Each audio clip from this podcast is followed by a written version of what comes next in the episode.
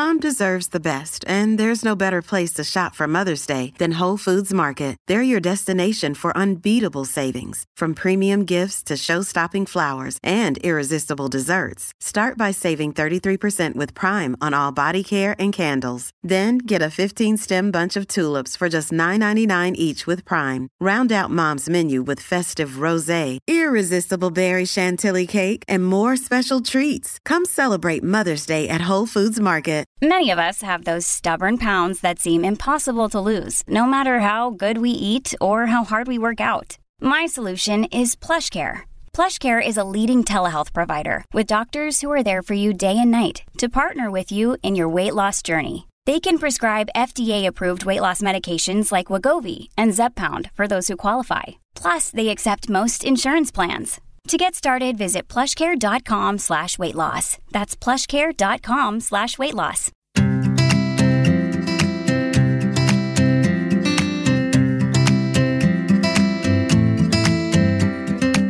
Hi, everyone, and welcome back to the Deliciously Ella podcast with me, Ella Mills, and my husband, Matthew Mills. Hi, everyone.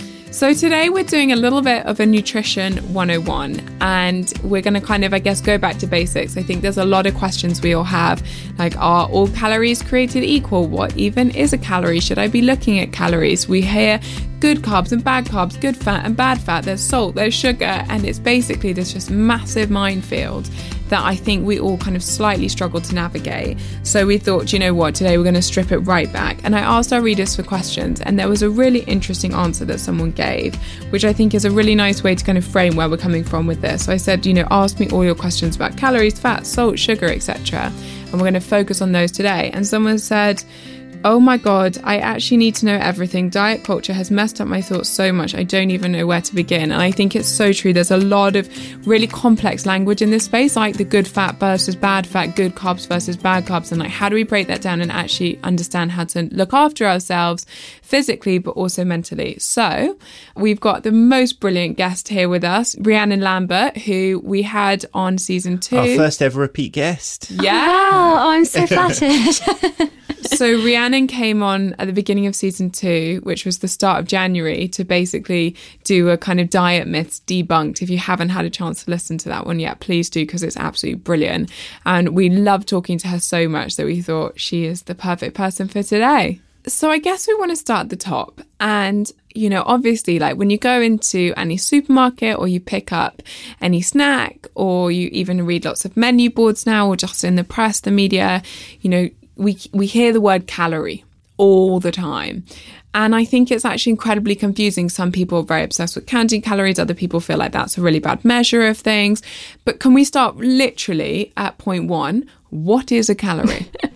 I think that's a really, really good question. And you're right, you see it absolutely everywhere. So, a calorie is effectively a unit of energy, but this is a very scientific guesstimation tool, I would say. It's a rough estimate.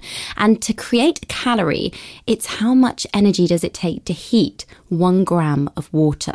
Okay. So if you think about it, a thousand calories is a kilogram of water. That's how much it's taken to heat it. So that's all we're doing here is we're looking at how do you create energy in food.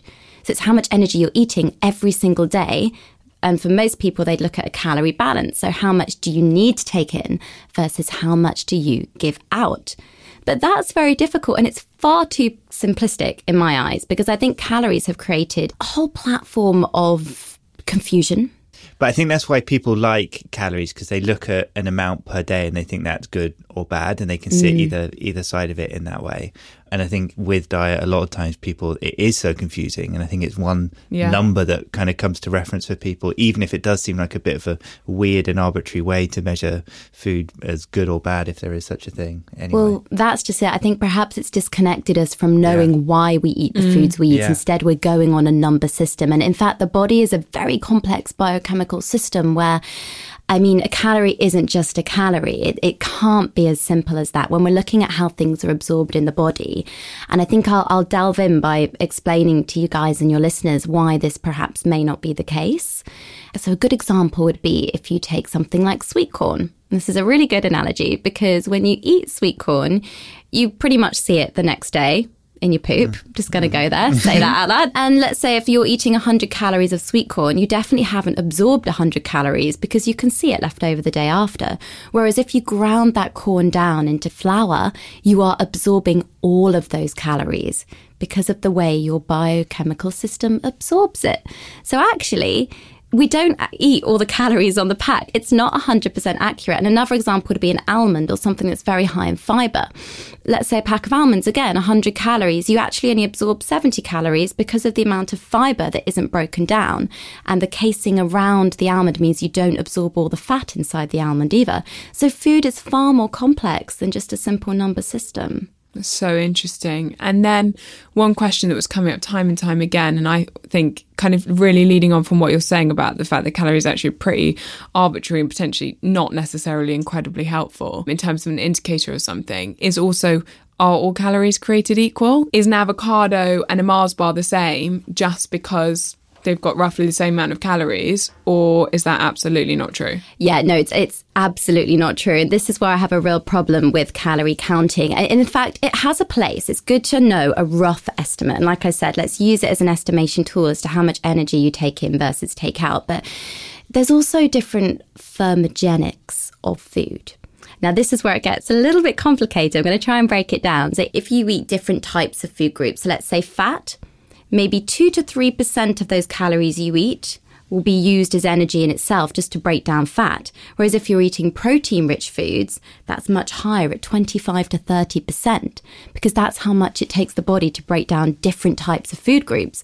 So if you take an avocado, versus a chocolate bar, like you said just mm. then, they're both going to be broken down very differently. And you'll probably absorb all the calories in the chocolate bar because of the way the makeup of the chocolate bar is compared to the avocado, which would probably be richer in fiber as well. Mm-hmm. So you are looking at very big differences. And then, of course, there's different types of energy. So you've got fructose and glucose, you've, that's fruit sugars versus sugars in carbohydrates.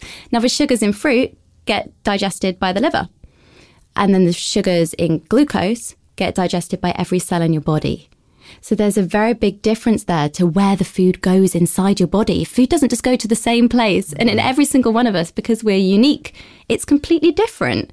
So it's very difficult to calculate the amount that's perfect for everyone. And if, if we go by the fact that the brain alone burns 300 calories just at rest, just doing its job every day, does anyone really think about that? Mm. That's so interesting. That's interesting. And I guess you then also have the fact that, say, like an avocado or you know, almonds or whatever it mm. is, that maybe a higher calorie food also then has all these really beneficial compounds within it that we need. So again, just looking at it on a calorie basis, like I remember and I've noticed that a lot, people being quite nervous. You know, obviously we are really celebratory of kind of whole foods and plant based, and we're not scared of fat, calories, mm. and all the rest of it. We're like, eat what tastes good and what's mm. good for your body and what feels good.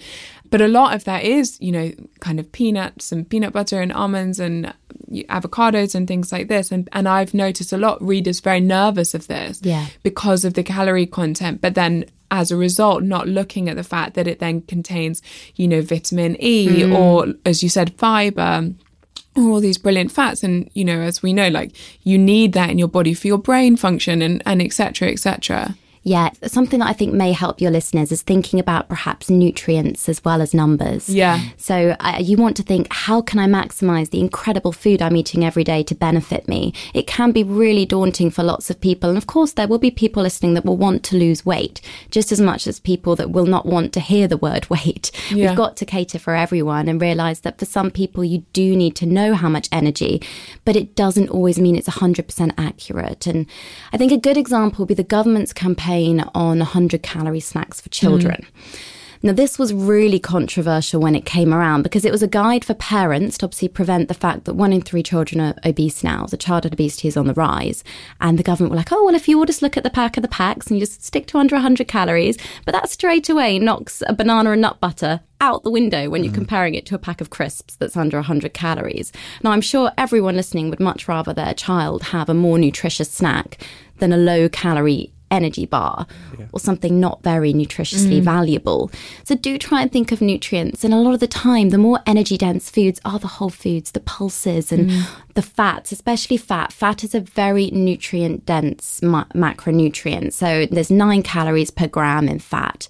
Whereas in carbs, you've got four calories per gram. Again, in protein, four calories per gram.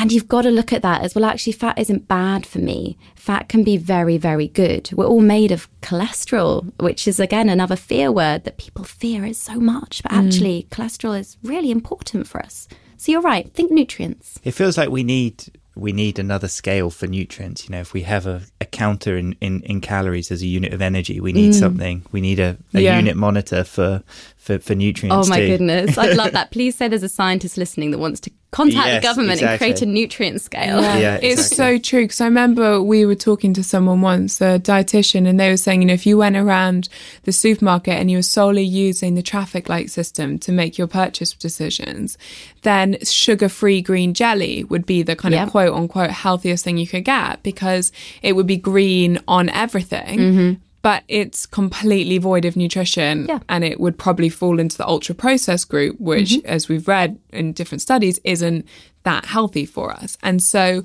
again, whereas an almond or something like that, you know, banana Mm. would flash up red because you know the banana has sugar, the almonds Yeah. have fat, etc. Yeah. And it's it's fascinating when you start looking at it like oh, it this. really is. And I think to put foods into the traffic light system now, you know, it's, it hasn't done what it's been set out to do. You know, we're Yeah. still not getting five a day. We're now aware that gut health, which I know you guys have discussed on mm. this podcast before as well, and we've touched on, is incredibly important. And the more nutrient dense foods with higher calorie content often support gut health too. Mm. We've talked about fat quite a lot in this section, so I feel like fat should be our next area that we digress into. Um, I guess fat's another word that we're quite scared of. It has really negative connotations, both in the way that's almost used as an insult on a kind of personal level, and then you've got the good fat, bad fat. You've had like all your Atkins diets and Dukan diets and kind of ketogenic diets that where fats kind of plays quite a big role. So I think it's become quite complicated in the kind of diet culture space, but also just about I think it's become quite confusing for, for everybody to digest. So kind of stripping it right back, how does it affect the body? Why do we need it? And then also could you Why do we not need it as well? Mm, yeah, and, well, and also what's like, you know, trans fats versus saturated fats versus unsaturated fats? Yeah. Yeah. why- yeah. And why shouldn't we have lots of fat? Okay, right. Let's again start at the beginning. So, for everyone listening, fat is another form of energy in the body. Now, it's also a good carrier of certain vitamins and minerals, your fat solubles, A, D, E, and K, and it can provide cushioning for your organs. And it's also part of the building blocks of your hormones. So, fat can play a crucial role. So, a lot of your brain, around 60%, is made of fat. So, this is where we know we need it, but yet we've come to fear it. And that's simply because of the fact that the balance of our diets, perhaps we haven't still got quite right. We know we're not eating enough of the vegetables and the fruit, and we're still getting a little bit too much, let's say, refined sugars and a bit too much saturated fat potentially, which is when I'm going to break it down for you guys. So, the different types of fat. So let's start with saturated fat, which is linked to a raised blood cholesterol. And the NHS says that you shouldn't really have more than 11% of your overall daily intake as saturated fat. So you find saturated fat mainly in animal produce. Uh, predominantly things like dairy, meat, and you know items like bacon, sausages. That's where you find a lot of it, but also in coconut which is why we have to also be very careful of portion sizes, even of things that are considered sometimes good foods. Then you've got your mono unsaturated fatty acids, and this is where it gets a little bit confusing, and your poly unsaturated fatty acids. So, first of all, the key is in the word unsaturated. So you've got saturated, which you don't want too much of, a bit harder to break down because the actual bond is completely saturated inside the body. It's very hard to break it down. But then you've got unsaturated, which is lots of different structures, which is more easy to pick away at inside the body. So now would those constitute again, quote unquote, the good fats? Yeah. Okay. Because when people talk so when you read good fats in the media, this is what people are referring to. It's the mono and poly unsaturated fats. Yeah, and try and remember mono means one, poly means lots. lots of things. So, an avocado is a good example of a monounsaturated fatty acid. And you guys don't even need to remember the name monounsaturated. Just remember you want to eat more nuts, seeds, avocados, all those types of things. And then your polyunsaturated fatty acids. Now, this is when we're talking about those omega 3s. And this is amazing because the body can't actually make enough of these. And you can, of course, find these types of polyunsaturated fatty acids in things like oily fish, some eggs, milk, yogurts, but they're broken down into different parts. So you've got ALA, which is the vegetarian type of omega 3 you'll get, alpha linoleic acid. You've got EPA and DHA. Now, DHA is the important part that helps the brain. DHA is the really, really crucial part that can help protect your brain against neurodegenerative disorders. Also, those long chain fatty acids combined, EPA and DHA, they make up omega 3 singly and they help your heart so they help your heart function and stay healthy for longer. And there's now a lot of research that actually links an intake of having these omega 3s to um, reduced risk of things like Alzheimer's and dementia and heart attacks. And not enough people are getting their oily fish or their plant based alternatives in their diet. So that's a healthy fat you definitely want to get. Nice. Brilliant. So, cholesterol is a fat that's basically vital for the body. It's important to know that it's made by the liver, it's found in some foods as well and it's actually carried around the blood in the blood by a protein. And we call these lipoproteins. So the word lipo comes from the word lipid, which means fat. So just remember fat, lipid, lipo. Okay. obviously there's liposuction, which I think most yeah. people will probably get about. that kind of association from. But these lipoproteins come in two different categories. And this is where your blood cholesterol test, if anyone listening has been to the GP and you've looked at your blood cholesterol breakdown, this is where it gets important. So you've got your high density lipoproteins, which carry protein around, which you want a lot of, and your low density lipoproteins, which you don't want as much of those.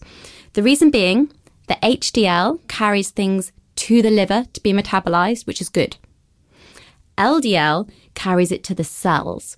And if there's too much of this in your blood, it will also start to accumulate in your artery walls.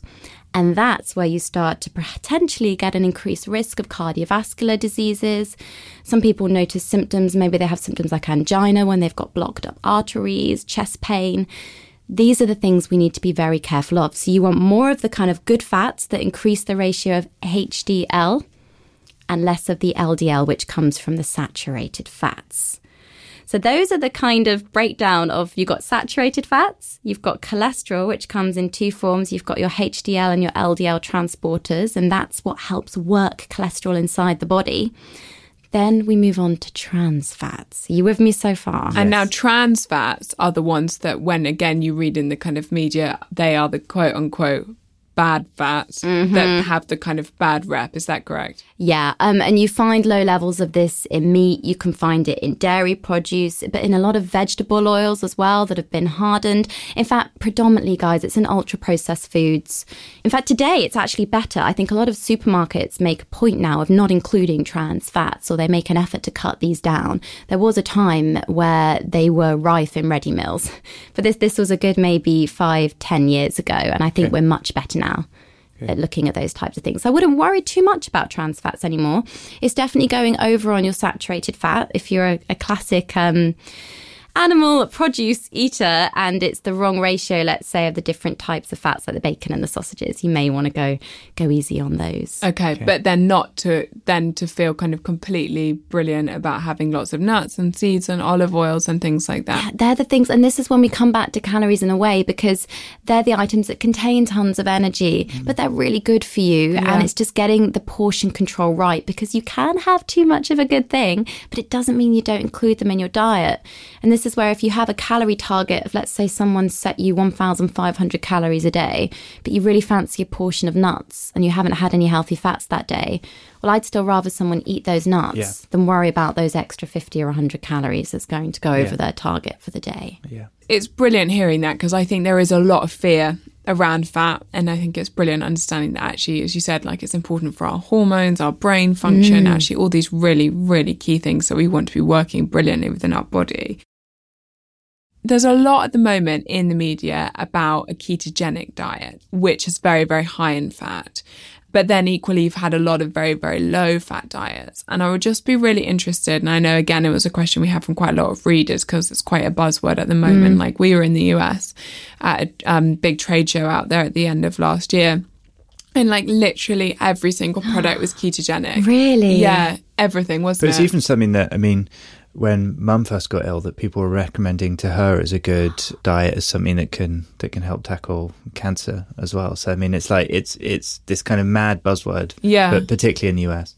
So it'd be interesting just to get your thoughts it's important, first of all, to state that the only research we have supports people with epilepsy for the use of ketogenic diets effectively. So it's not something that the general public should be really advised to do, especially anybody suffering with conditions like cancer. It can be very risky because you can become devoid in lots of key vitamins and minerals mm. and fiber. That being said, if anybody is out there who isn't very well, I would really advise you to seek a registered dietitian or nutritionist before following any trends that you hear. But a ketogenic diet is when you keep carbohydrates below 50 grams throughout the entire day. Now, give us an example of 50 grams. Um, off the top of my head, that would probably allow you a bowl of berries, maybe a few sticks of broccoli, and maybe a tiny, tiny portion of rice. Like, okay. I mean, minuscule, maybe like one spoon. Okay. That, that, really is off the top of my head. I'm sure you could have maybe another handful of vegetables instead, but it's not a lot and it's nowhere near your five a day. Technically, your five a day is 80 grams of a fruit or vegetable. Yeah. So you're not even reaching that. Okay, because fruit or vegetables are actually mostly carbohydrates. Yeah. Keeping your carbs very low, first of all, is going to feel intense for your body. Your brain survives and thrives off glucose. Without it, you're going to feel headachy, fluey, tired, lethargic, um, inability to concentrate thoroughly. And this is what people describe as keto flu when some when people make these drastic changes, and then they go out the other side and they claim to feel euphoric. This can be explained by the fact that, first of all, you might notice drastic weight loss as well because you, are losing water. Carbohydrates attract water molecules. So when you're suddenly not eating carbohydrates, you will feel leaner, you will feel slimmer, and you may notice a big dip on the scales if you are someone who weighs yourself. That doesn't mean you've lost any body fat. It's simply your cells letting go of energy and water and stored nutrition, which which isn't great. I was about to say that doesn't sound like a particularly good thing to me. No, you, will be going to the toilet a lot more, and people that do embark upon these diets have they take a, a dipstick to measure their urine to see if they've reached something called ketosis. So the body is very very clever. When you don't get enough glucose, it can create something called ketones, which can also act as a source of energy for the body, but it's not your body's preferred source of fuel. So, ketones actually can create really awful side effects, um, bad breath being the most commonly noted one. But for some people, it can severely, severely damage their body because it's not used to or meant to function in this way. And long term use of ketogenic diets, we don't have enough data on yet, but we know that digestion is severely affected. So, the gut microbiome, of course, if your bacteria in the gut suddenly isn't being fed any prebiotic foods or things that it likes to eat, and it's just being fed essentially your diet is just animal produce on a keto mm. diet mm. or a very very well planned vegetarian diet but it's very difficult to do as a vegan or vegetarian mm. you, you pretty much just eat meat all day which I, I don't advocate for anyone listening. Yeah, well, it's, every single episode we've done, basically, the key take home is a balanced, varied diet is mm-hmm. the best thing you could possibly have for your well-being, whether that's for your gut, your brain, you know, your energy levels, ex- your skin health, etc., yeah. etc. And so, when you start looking at this and you're literally stripping everything but that one spoonful of rice. I know. It doesn't seem to make sense. I mean, the argument is that meat contains a lot of vitamins and minerals that are essential as well. So it can contain some omega 3s, it can contain um, iron, it contains zinc, it, it can contain a lot of nutrition, but not nearly enough that we know, having researched as evidence based nutrition, that you get from fruit and vegetables. It is nuts. So I think with carbohydrates, is a kind of perfect moment to bring up another kind of food group that again has had this like crazy demonization of mm-hmm. people being so scared of carbohydrate and like the number of times I've heard people saying like I'm going to quit carbs and I'm like so you're never going to eat broccoli again. People oh. are like wait what? like because you don't like I think there's this association of what a carbohydrate is mm. instead of the fact that actually as we're saying like fruit and vegetables are all made out so much of carbohydrates. Yep. And there's so 100%. many important things in there, like fiber. And people have this just a massive, massive, massive, massive, massive fear Yeah. of this group. And again, it's where this really, I think, like quite toxic terminology is used, where you have good carbs and bad carbs. Mm-hmm. So, what's going on? Okay, well, 50% of our diets we're advised by the NHS should be made of carbohydrates. And as Ella's quite rightly said, and I saw Matt nodding along, is that basically that does contain fruit and vegetables mm. too. It is not just Pizza. bread and pizza. Yeah. It's not 50% pizza. no. I think looking at the quality and the quantity of the diet is very, very important here. And there is no one size fits all. So even as we're recording this podcast, everyone's, when I say 50%, that's an NHS recommended amount. For some people, that number may be lower. For others, it may be higher. It's important to note our individual differences and requirements. Um, because a lot of carbohydrate based foods, if we're looking at starchy foods, can contain a lot of energy as well. And where we've gone wrong, and the reason they're demonized, I think, is that we've gone too far down the poor quality carbohydrates in our diets. And I'm talking more refined carbs. Like they have a place, but not every single day. Pastries, biscuits, and lovely, tasty, delicious processed foods that everybody enjoys, that I enjoy as a nutritionist. But we definitely have taken them to extreme and we're not getting the whole grains anymore. The whole grain brown rices, the nice bulgur wheat, quinoa, pearl barley, sweet potatoes, normal potatoes, those standard nice grains and starchy vegetables seem to have been pushed aside for convenience foods.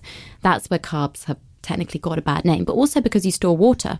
So if you eat a carbohydrate based meal and you step on the scales, you will weigh more. It's not that you've put on weight, mm-hmm. it's the water with the carbs that you need to even break it down. So interesting. So just to understand what you're saying there. So if we're thinking about kind of yeah, potatoes and pearl barley and rye and all these more complex carbohydrates, why are those better for us to be focusing on for that 50% as opposed to the more refined carbohydrates? Okay. So this brings us into a topic I know that you're quite keen to discuss of glycemic index as Yeah. well. Oh yeah. Um, so GI foods or glycemic index foods is basically the speed at which it takes a food to raise your blood sugar levels. Now, this isn't a bulletproof way to identify if a food is going to be healthy or not, and I'll break down the reasons in a bit as to why not. But some good examples of high GI foods are what we've just discussed, which create a rapid increase in blood glucose levels. Those are white bread, potatoes that are hot, not cold, because when they're cold, they have more resistant starch, which slows down the release of the sugar, which I'll explain in a bit. But hot potatoes go very fast into the system. I think that's quite an interesting, Interesting. one. That That is fascinating. Yeah, and of course, sugary drinks, uh, the standard, I think we all know a bit of chocolate occasionally can be high GI. But then the low medium kind of foods that you want to focus on are like Ella said, you know, fruit, veg, pulses, whole grains, but it is misleading sometimes. The speed in which things affect your blood sugar levels. The classic examples I've got are a watermelon and parsnips are considered high GI foods because they release into your blood system very, very quickly and actually they're very healthy food. So just because a food is a high GI food doesn't mean it's unhealthy mm. a lot of the time. Yeah. But we do want more of those complex carbs because of the fiber they contain. And is that why they release slower Yes. into your blood? 100%. They release slowly into the bloodstream. They also keep us fuller for longer and they like our gut bacteria. So the gut bacteria likes these kind of fiber rich foods. And that's obviously now linked to maintaining a healthy weight, a healthy cardiovascular system, uh, looking at links to the gut brain axis with the brain and things like dementia. So there's actually a full 360 degree circle when it comes to glycemic index food. But the, the reason GI isn't as accurate led to the discovery of creating a glycemic load. So you've got something called GL, and that does look at the quantity and quality of the food, and that measures the amount of time, like how long the blood sugar stays high for, just as much as how quickly it goes in. Okay. So that's a slightly better measure for people looking at the GL. But to be honest with you, for anyone listening, you don't really need to worry too much. You Yeah. don't- And if you think about a cake, I think a cake is a really good example. We all love cake, mm-hmm. but cake contains a bit of fat, it contains a lot of sugar, but the amount of fat in the cake slows the release of the sugar. So a chocolate cake sometimes can have a lower GI than a carrot simply because it's got fat in it. So it doesn't Right. necessarily mm. mean that it's healthier, a GI system. Now, does that come back to, I guess, how boring is this? A balanced play. um, but again, about showing that why we need to have all these foods together mm. and why actually, when you're thinking about your lunch or your breakfast or your dinner or your snack, whatever it is, it's a good idea to think about having fats, carbs, protein all together because they all support each other about when they go into your body. Yeah, I mean, for most people, a balanced plate is probably the best bet in terms of getting all the nutrients you need and affecting your blood sugar levels in a safe manner. It's only if you're diabetic and you need to be aware of how foods affect your blood sugar levels that you should really be even more aware of these GI systems. But yeah, the balanced plate carbs, proteins, bit of healthy fat, and a good portion of protein. And you can't really go wrong because that will slow the release of any mm-hmm. rapid sugar. And it's important to be aware as well that fruit isn't something that should be feared here as well. So, fruit may be sugar, but it's fructose. And like I said earlier, it goes to the liver to be metabolized. It's a very different pathway to items like potatoes and bread and pasta. So that there's another myth that sugar's bad. I think we touched on that before. Now, sugar was the topic that we had the most readers' questions really? on. Really? So, can you give us the sugar basics? So, sugar again is something that I don't think we should be completely fearful of in our diets. It's actually been around for years and years. If, if you look back, we actually used to intake more sugar in the industrial kind of revolution Victorian times than we do now. Really? Yeah, people would have up to maybe six teaspoons of sugar in their tea a day. And we didn't take it in different ways. However, that we didn't have what came with the sugar, which is the processed foods yeah. that you find it within. So it's how our overall diets have changed. But that in itself has led to a problem because we're having more what I call free sugars without realizing it. So the government are now classifying labels on sugar as a difference between what is free. And when I say free, I mean added sugars. So looking at things like sucrose, looking at honey, syrups, and fruit juice instead of eating the actual fruit itself because you're having a big concentrated source. And you're not having the fiber. Exactly. And in fact, a portion of fruit juice a day is 150 mils, one of those, and that's not very much. Mm. 150 mils is not a portion, is it? if you actually weighed that out, an adult is not having 150 mils. oh, yeah, no, definitely. They're probably easily having 350 a pot, yeah. which, which is a problem in itself because of the speed those sugars do hit your bloodstream. And straight away, we're looking at different measures. So, for most people out there at home, it's important to be aware that free sugars should apparently be no more than 5% of your overall diets. That's not very much at all. And if you think about it, it's probably in your ketchup. If you look at your tins in your cupboard, it might be in baked beans. Lots of things you're eating, even veggie sausages, some have sugar added, pastries. You just look everywhere. Look at the labels. I'm sure you will Do you see know, it. It was so interesting when we were developing our product. So, like with our frozen meals, for mm. example, is we were really passionate about the fact that we didn't want to just obviously for us as a as a business, like our focus is on natural yeah. and trying to keep everything really really simple. Now, in one or two of them, we've used a kind of a splash of maple, something like that, because it's been important for balancing mm. out the mm. flavors. But it it was so interesting because we couldn't, for example, find a stock cube that didn't have sugar. So yeah. we didn't we haven't used a stock cube in the end. Ah. But there was so many ingredients out there mm. and like trying to source tin tomatoes effectively, sort of chopped tomatoes that don't have sugar added was I mean it took us months and months and months, yeah. doesn't it? Didn't it? Yeah, it was. It was a big challenge. It's an incredible transition, even hearing the process of how food manufacturers now have to reformulate their products. So you're starting a product which I think is actually the better way around now, without actually mm. hitting those going over on the sugar targets. You're very conscious of it. A lot of people now are having having to bring their products back to the factories, strip them down, and reformulate them. I mean, sugar is the same. Maple syrup is still sugar, as is honey, which people should be aware of. But to give you a rough amount and a guide, so a four to six year old should apparently be having 19 grams maximum a day. That's five sugar cubes. And it goes. But now that yeah. is not including fruit. No, that is extra, additional okay. free sugars. They can still eat fruit. But of course, I actually think that's quite high. Yeah, it seems high. Yeah. yeah. And then if you go to the age of 11, it will be 30 grams maximum, which is seven cubes. Okay. So it is it is still quite high, and a high amount is, is considered more than 22.5 grams of sugar per 100 grams in a pack. Yeah which is high. If you think we've just said for an 11 year old, the whole day should be no more than 30 grams, and per an 100 gram serving, some people may be getting that in one serving of food. And low is less than five grams per 100 grams. Mm. So really have a look at your packs at home. Like if we could all challenge you to something, perhaps pull something out the cupboard, look per 100 grams on the back of the pack, see how many sugars there are perhaps there are more than five grams, and already you're going into the low medium Yeah. Of free sugars. of added sugars. Yeah, Of added free sugars, yeah. Because mm, They're that's always that the soon. challenge again. Mm. Because like when we were making our breakfast cereal, so for example, our Bircher muesli, our fruit and nut muesli, there's absolutely no sweetener at all in there, but we do have raisins and apple and mm. raspberry. Yeah. and so technically.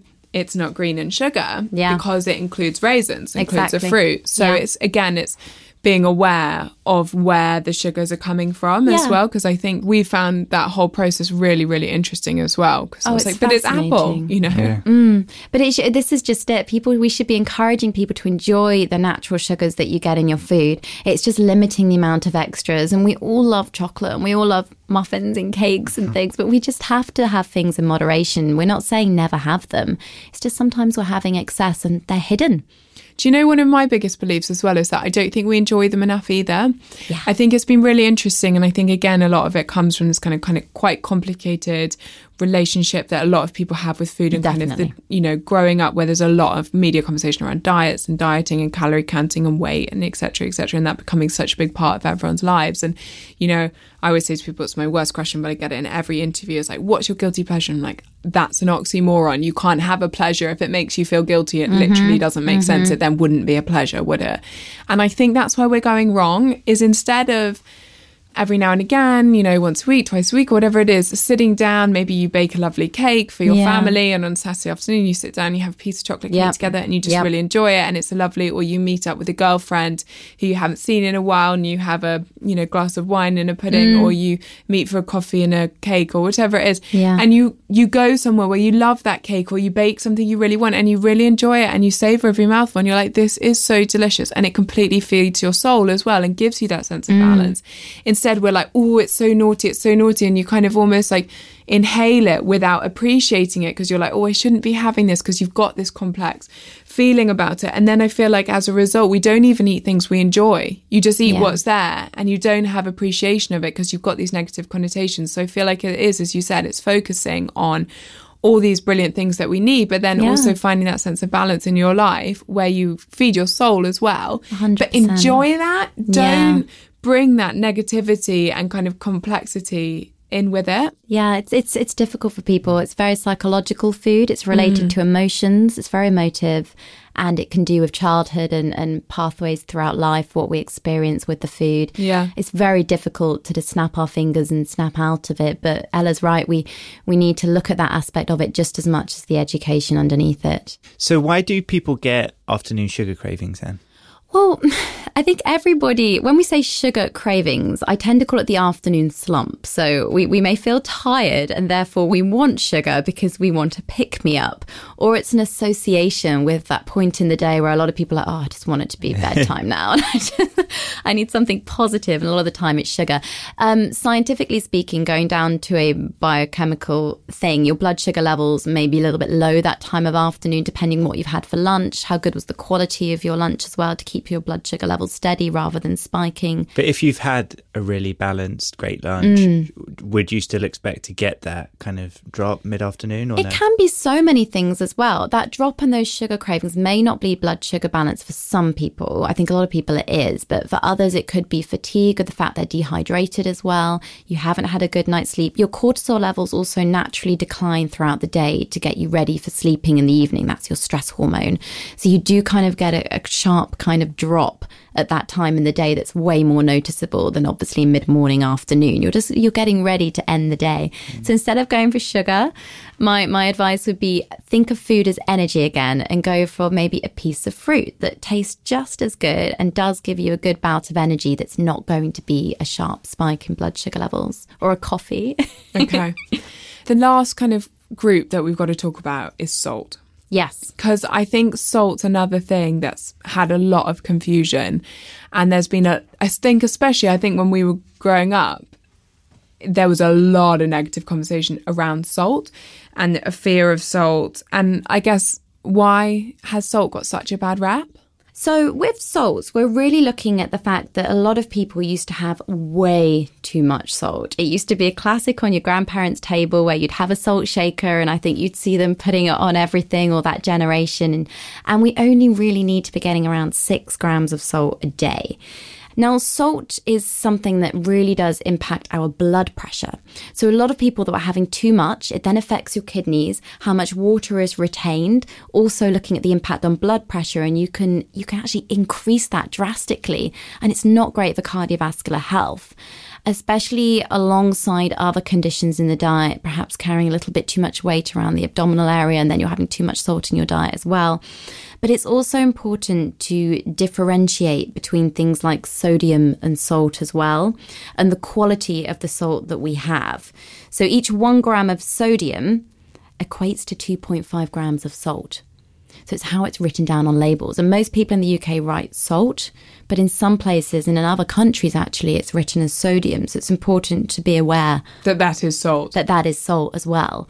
But sodium is kind of, you're getting double the amount. Yeah. So you want to be having less, about three grams of sodium and six grams of salt a day. If you're home cooking and you're making things mostly from scratch, is there a genuine danger with salt or is it more that it's added to a lot of processed foods. And so it's very easy to suddenly eat a lot without having kind of totally realized. Yeah, I think um, it's very easy to have more than you think, especially if you are having processed foods out and about and on the go. Mm. I don't think anyone really looks at how much salt is in mm. their food anymore. Mm. And there is a target actually to reduce that level I spoke about earlier to three grams of salt, not six, by 2025.